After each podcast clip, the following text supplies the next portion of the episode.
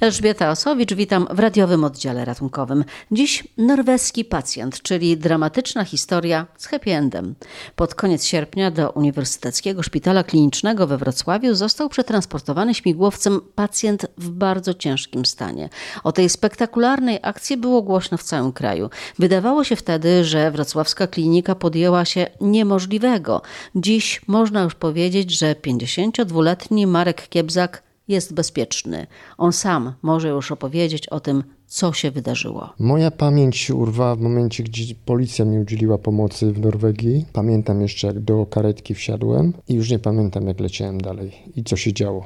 Pan chorował wcześniej na serce? Nie, nie miałem takich odczuć, żebym jakieś miał problemy sercowe czy coś takiego. Ale co się wydarzyło? Pan tam pracował, nie skarżył pan się na serce. Ja leciałem z Oslo, przesiadka tranzytem do Evenes, to jest Narvik Evenes, autobusem dwie godziny do miejscowości Harstad i tam miałem podstawiony samochód, szef mi zostawił, żebym sobie dojechał do tam, gdzie mieszkam. Miałem jeszcze może z 8 kilometrów, zaczęło mi się robić mleko w oczach. To było w pół do trzeciej rano.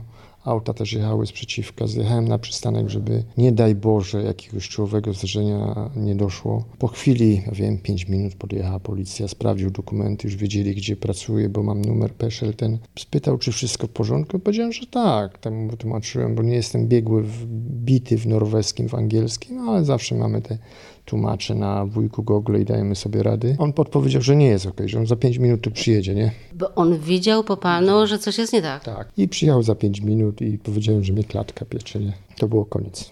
Za chwilę była karetka, ale już straciłem świadomość, bo nie wiem, jak do samolotu wsiadłem. Po prostu był bardzo mocny zawał. W Norwegii to, co opowiadali synowie pracujący tam Polak, ratownik medyczny, pół godziny mnie reanimował, bo już odjechałem. Pan był już jedną nogą na tamtym świecie. Dwoma. Tutaj głębokie podziękowania bardzo dla Szpitala Klinicznego Oddziału Kardiochirurgicznego, na którym przybywam, bo to, co oni zrobili, to zrobili bardzo wiele. Skąd pomysł w ogóle, żeby przyjechać do Polski? Dlaczego nie chcieli leczyć pana tam?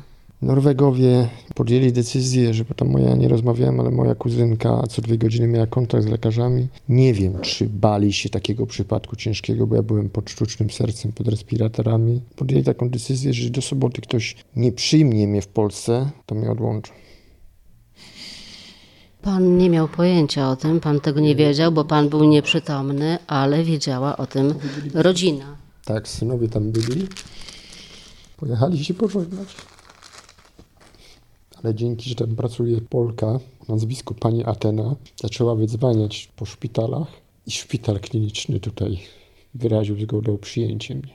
Norwegowie udostępnili wszystkie na własny koszt, transport lotniczy, no i lekarze zrobili resztę, co mieli zrobić. O tym, jak wyglądał transport norweskiego pacjenta, opowiada koordynator Uniwersyteckiego Szpitala Klinicznego Jakub Jankowski. Dostaliśmy sygnał z Norwegii, że Polak potrzebuje pomocy i, i, potrzebuje przeszczepu serca i że nie są w stanie wykonać tego zabiegu w Norwegii, że prawdopodobnie, jeżeli będzie oczekiwał tam na liście transplantacyjnej, to nie dożyje przeszczepu. No, stan był skrajnie ciężki tego pacjenta, więc yy, nie mieliśmy za bardzo czasu, możliwości, żeby podjąć inną decyzję, niż po prostu ściągnąć go do naszego kraju, do ojczyzny i tutaj wykonać przeszczep serca. No my byliśmy z tego co wiem drugim ośrodkiem, do którego zwrócili się o pomoc i chyba więcej już nie potrzebowali po prostu szukać. Ale transport pacjenta w ciężkim, skrajnie ciężkim stanie, jak pan powiedział, no to też nie jest prosta sprawa. Jak ten transport wyglądał? Miał dwa systemy wspomagające serce. Jeden z nich to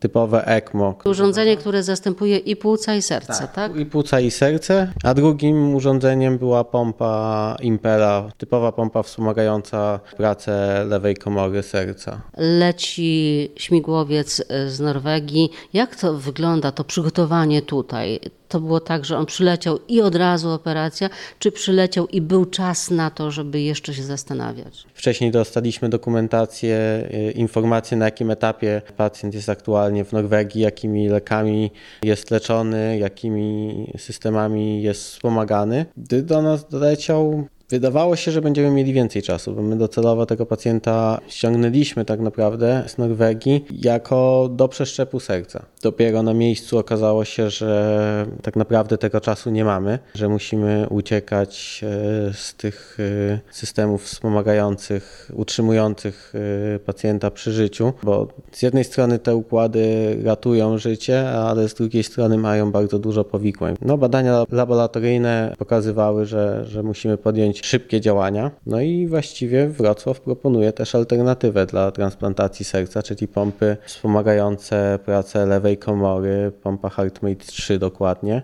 Pompa implantowana bezpośrednio w worek osierdziowy, wszczepiona w koniuszek e, lewej komory z wirnikiem w polu elektromagnetycznym, który poprzez nastawione obroty wignika będzie pompowało krew do aorty, graft doszyty y, zaraz nad zastawką aortalną, więc tak naprawdę rzucamy krew do każdej komórki w organizmie i, i, dzięki temu jesteśmy w stanie wspomagać serce, dać pacjentowi więcej czasu na szukanie odpowiedniego dawcy. To jest amerykańska pompa na lewej komorze, gdyż moje serce pracuje na 10% wydajności. Pan ma malutką walizeczkę, taką torebeczkę. Hard Matter 3 to się nazywa, która cały czas mam równomierne ciśnienie w organizmie krwi, wszystko dokrwione, no i to mnie uratowało. Ta pompa gdzie jest? Tu jest na zewnątrz walizeczka. Jest na lewej komorze to, co mi tłumaczy. W środku. W środku, bo byłem cięty, wszystko to robione. To jest taka mała walizeczka, pokażę pani redaktor. To są akumulatory, które odłączam się stacjonarnie, jak wstaję czy coś. No i mam zamiar żyć z tym. Jak już tak daleko doszedłem, nie mogę zawieźć lekarzy, żebym coś zawalił czy coś takiego, bo oni też poświęcili dwa miesiące ciężkiej pracy. Jedzie pan do domu już wkrótce, ale tak naprawdę będzie pan czekał na telefon z informacją. Nie będę czekał na przeszczep, bo prosiłem też profesora i doktora, żeby mi przynajmniej pół roku, może troszkę dłużej dali odpocząć, żebym ja mógł podbudować organizm, osiągnąć tą wagę, tą swoją moc z tego względu, że przeszczep to też jest, widzę, tu kolega jest po przeszczepie, to też jest ciężki przejście. Ta akceptacja orga organizmu, serca, no to nie jest też taki taki o zabieg, bo przeszczepili, nie? To trzeba na to też przygotować organizm. A ja mogę spokojnie rok czy dwa czy z tą pompą żyć. Także nie napalam się na szybkie ten, najpierw mówię zdrowie, bo troszeczkę miałem problemu z chodzeniem, bo wiadomo, że się prawie dwa miesiące leży, leżało. Nie było siły wstać, no to samo za siebie mówi, nie? 84, a 67. 67 kilo. Teraz mam 67, było 65. No, nie myślałem, że będzie taka kolej rzeczy, że tak się to potoczy, to wszystko się obróci. To znaczy, ktoś tam na górze powiedział, że to jeszcze nie jest pora na mnie. Docelowo jednak będzie pan potrzebował nowego serca. No, bo moje serce pracuje na 10% wydajności i to serce nie, nie da rady pracować. Pierwsze pompy HeartMate 3 były implantowane w 2014 roku, jak się nie mylę. No i ci pacjenci, z tego co wiem, chodzą do dzisiaj, ale sama rejestracja produktu przez firmę jest na dwa lata. Jak to jest możliwe i z czego to wynika, że w Polsce, we Wrocławiu, w Uniwersyteckim Szpitalu Klinicznym można było zrobić coś, czego nie można było zrobić na przykład w Norwegii? Mamy zespół takich ludzi, jakich mamy i to, co dla niektórych wydaje się niemożliwe, my we Wrocławiu mówimy, ok, zróbmy to, podejmijmy się tego. No, myślę, że w dużej mierze to wynika z potencjału ludzkiego, jaki mamy we Wrocławiu. To tylko i wyłącznie ludzie, którzy tu przyjechali, którym się chce, którzy dają z siebie ponad 100%, tworzą to miejsce i właśnie z tego to wynika, że teraz rozmawiamy o Wrocławiu. Najbardziej spektakularne transporty serca tutaj, to które? Black Hawk kiedyś tutaj widziałam, lądował. Wydaje mi się, że jeżeli używamy Black Hawka, to zawsze jest to w pewien sposób spektakularne, bo często to wynika nawet z warunków pogodowych, że to jest chyba jedyna maszyna, która jest w stanie sobie w tak trudnych warunkach poradzić. I dla nas najbardziej spektakularne zawsze są te transporty, które jest daleka odległość, krótki czas, a jednak to wszystko się udaje pospinać. Na filmie, który przygotowała chyba policja, widać, że wszyscy biegną. I to się zastanawialiśmy, oglądając e, w redakcji to, e, czy to wy tak na potrzebę filmu biegniecie, czy naprawdę biegniecie? Słyszałem, że nawet jak chodzę, to biegam, więc e, to chyba jest na porządku dziennym po prostu, że ludzie w szpitalach biegają, bo nie są w stanie się normalnie wyrobić. Więc na jakby w czasie działań koordynacji transpor- transportu narządu do, do przeszczepu na pewno też wszyscy biegają, ale to chyba nie jest nic nadzwyczajnego w polskich szpitalach, że ludzie po prostu mają szybkie tempo pracy. Ale tętno niskie, bo widzę, że w pokoju koordynatorów pewnie jest to bardzo cecha pożądana, żeby zachować spokój. W dużej mierze spokój nas ratuje w tym całym chaosie, który mamy wokół siebie.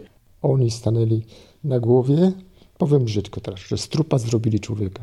Pan, jak sam pan mówi, był już dwoma nogami na tamtym świecie. W tej chwili, muszę przyznać, pan nie wygląda na jakoś specjalnie chorego. Jak pan się czuje? Dobrze, miałem jeszcze tam tydzień temu takie problemy z pionem utrzymania, bo wiadomo, dwa miesiące leżałem, straciłem 18 kilo. No ten organizm troszeczkę jest wychudzony, ale powoli, powoli się zbiera. Powoli zaczynam spacerować, już tych pionów nie tracę. Nie wiem, jak się odwdzięczyć tej kadrze, tego oddziału za to, co zrobili. Zawsze mówiłem, nie ma cudów, są cuda. Jakie plany, jakie marzenia na najbliższy czas? Nie ma planów odpuścić trochę pracę. Na ten zabieg przeszczepu serca trzeba się też psychicznie przygotować. Daję sobie czas. Najpierw muszę podbudować organizm. Dostałem drugie życie, które mam zamiar bardzo uszanować. Wrocławscy medycy mają się czym pochwalić. Od lutego ubiegłego roku, kiedy klinika dołączyła do ośrodków transplantacyjnych przy Borowskiej, nowe serce dostało już 70 pacjentów. W radiowym oddziale ratunkowym dziś to już wszystko. Elżbieta Osowicz, do usłyszenia.